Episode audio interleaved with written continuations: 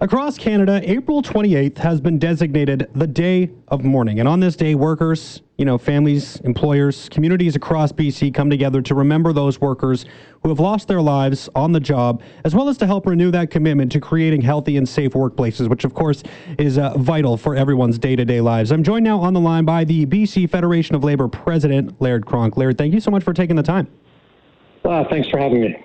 So I just wanted to start by getting you to maybe paint a picture of what we saw here earlier today. Around 10:30 this morning, there was a moment of silence that, silence that was held to pay tribute to those who have been lost uh, at the workplace here over the course of the past year. So I just wanted to, uh, you know, start with that. How did that go this morning?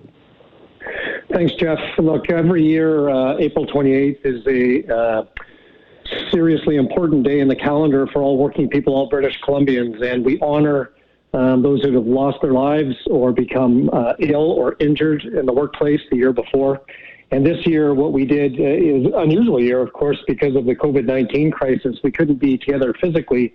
So we did a virtual ceremony with uh, videos. We partnered with WCB and the BC Business Council and the Vancouver uh, District Labor Council, and we had a, a virtual ceremony for folks. And and how was that attended? I mean, obviously most people are probably used to having that in-person session, but uh, you know you tried to change things up this year. How how was the attendance? Uh, well, we, we had a lot of feedback after, I should say, and I want to repeat here, uh, as we did earlier today, uh, our, our grief is shared and, and we honor those who, who did lose their lives last year. There were 100, 196 British Columbians who lost their lives because of work last year, and uh, and we want to bring our condolences to the family, the friends, the coworkers. I, in terms of today, we had a lot of feedback afterwards. Uh, surprising, I suppose, uh, in these odd times where you couldn't be together, but we did have. Uh, quite an uptake from folks who wouldn't normally be able to participate physically. So we received a lot of messages to folks that enjoyed the fact that they could actually virtually participate. Now, you mentioned 196 individuals who, lost their lives in the past year due to a, a, workplace incident, which is, you know, one is far too many, and 196 is is way beyond numbers that I think uh, people would be comfortable with in, in any way, shape, or form. Uh, you know, just how important do you think it is to remember those individuals who were lost? And, and you know, clearly we, we have to learn from the mistakes that were made in each of those individual cases to make sure things like that don't happen again. Well, it's so incredibly important, health and safety in the workplace. Every worker, every worker in this province, in this country, uh, deserves to come home safe at the end of the day, the way they went to work. And unfortunately, every year, uh, tragically, people lose their lives because of their jobs. So we not only mourn for the dead uh, on April 28th, but we do recommit to the living that are working. Uh, we recommit to occupational health and safety standards. We still have a long way to go, Jeff. We have um, uh, things have uh, greatly improved, but for example, asbestos is still uh, a problem for workers. They're still being exposed, and it can be it can be days, it could be weeks, months, or even years later that that manifests into a deadly disease, multiple deadly diseases. So uh, we need to recommit and continue to fight hard for all of those as we remember and honor those who lost their lives tragically.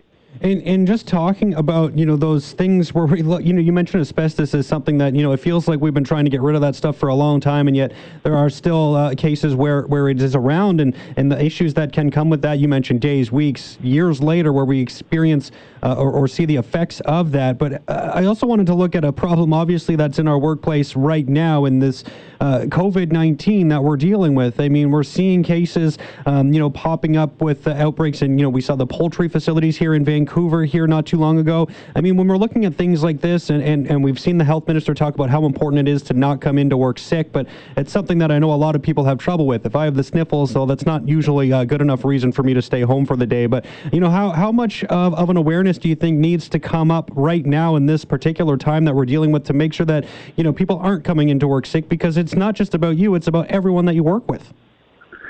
Oh, it absolutely is. I mean, these are these. There is no script or manual for this time. Here we are in this deadly disease, and and we need to follow the health or um, provincial health officers' guidance. Like it's incredibly important that workers don't go to work uh, when they're sick. That they self isolate, and we didn't have protections for workers to stay home. You could be fired for uh, being away from work sick when this pandemic started, and I'm very pleased. We called for, and the government heard us and others change the legislation in British Columbia so that you cannot be fired uh, for not uh, for self isolating and doing the right thing from the provincial health orders. But there are other factors, Jeff, and we need to make sure that workers don't end up in an untenable decision where there's no sick pay uh, from their employer, and they. Um, and you know, or they're still worried that something might happen even with the legislation. So I think it's really important to change the culture to make sure workers have the protections they need to stay home. And it's not even a, a business friendly model uh, at all for workers to come in sick. It never has been, and right now it's a deadly model. If if they come in, other workers get sick and other citizens get sick, and, and we need to work on this together. And we need every worker that's still at work. I'm so proud of our supply chain workers that are doing the hard work to, so that we can stay home and beat this thing. Uh, I'm honored by the work they do, and and uh, just they're incredible. And I think we need to make sure, absolutely make sure that they are all safe as well, have the proper PPE, that they have the proper distancing, and that the um, you know the health and safety on their work sites needs to be stellar, and the employer has a responsibility there. Uh, so does WCB and government, and uh, we need to keep our workers safe. Well, Laird, thank you so much for uh, taking the time to come on and speak to me today. A very important day, I think, just to you know to, to commemorate those who, who have been lost on the job, but uh, more importantly, I think even even uh, moving forward, that we learn from those mistakes and make sure that those don't happen again. One death is too many, and 196 you mentioned is just uh, beyond comprehensible almost for me. But uh, thank you so much for raising the awareness. Really do appreciate it, and, and thanks so much for doing this.